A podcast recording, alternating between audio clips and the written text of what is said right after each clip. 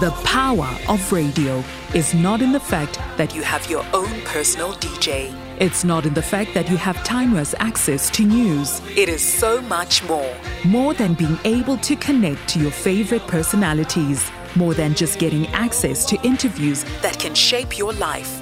Its power lies in you, the listener. Because the music is played for you, the news is gathered for you. The personalities speak with you, and interviews ask questions for you. Radio is powerful, and it is powered by you. Radio and Trust. World Radio Day. Radio 2000. Our music, your memories.